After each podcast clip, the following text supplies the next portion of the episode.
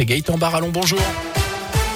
Bonjour Jérôme, bonjour à tous. Et à la une ce jeudi, la Russie n'est pas l'agressée, elle est l'agresseur. Les mots hier soir d'Emmanuel Macron, le chef de l'État, s'est exprimé pendant près d'un quart d'heure face aux Français pour faire le point sur la situation en Ukraine. Une semaine donc après le début de l'invasion russe. Pour évoquer également les conséquences de cette guerre, conséquences notamment diplomatiques. Écoutez Emmanuel Macron. Les équilibres de notre continent, comme plusieurs aspects de notre quotidien, sont d'ores et déjà bouleversés par cette guerre et connaîtront des changements profonds dans les mois qui viennent ces événements n'auront pas seulement des conséquences immédiates, ils sont le signal d'un changement d'époque.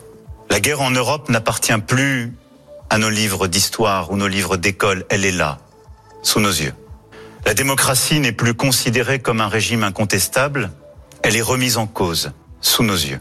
Notre Europe a montré unité et détermination.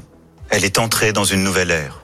Il nous faut poursuivre. Le chef de l'État promet également une réponse adaptée face à la hausse des prix, notamment de l'énergie. Il a d'ailleurs chargé son Premier ministre, Jean Castex, d'élaborer dans les prochains jours un plan de résilience économique.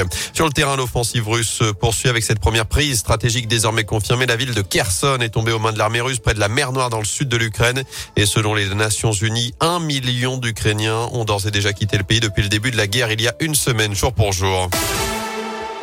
Dans l'actu également, il a accompagné des millions de Français tous les midis pendant plus de 30 ans. Jean-Pierre Pernaud est décédé hier à l'âge de 71 ans. Il souffrait d'un cancer du poumon. Il restera comme celui qui a révolutionné le JT de TF1 à la mi-journée, Colin Cotte. Oui, c'est en 1988 qu'il prend seul la tête du 13h et on le sait, il y restera pendant 33 ans jusqu'en 2020. Il aimait sa patte au plus proche des Français. La météo en début de journal et surtout c'est lui qui crée le réseau de correspondants dans la région. Ils sont aujourd'hui 150. On part en Haute-Garonne à Montgazin, Péry de Mislange, Paul Etienne Zan.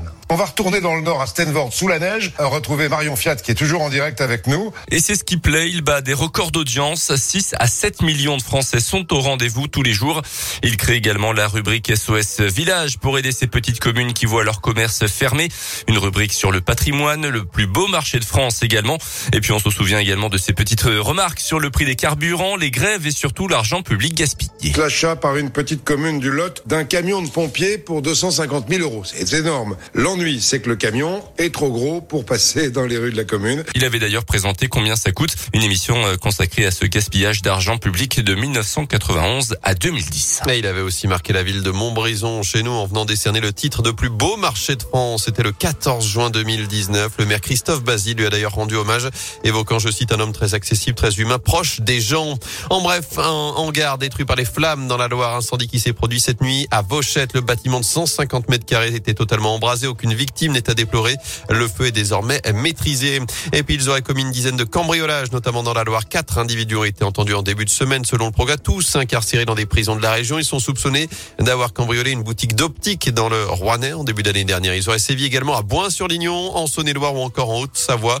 Ils seront jugés en juin prochain devant le tribunal correctionnel de Rouen. En foot, ce sera donc Nantes-Nice, l'affiche de la finale de la Coupe de France. Le FC Nantes qualifié hier après sa victoire au tir au but face à l'AS Monaco.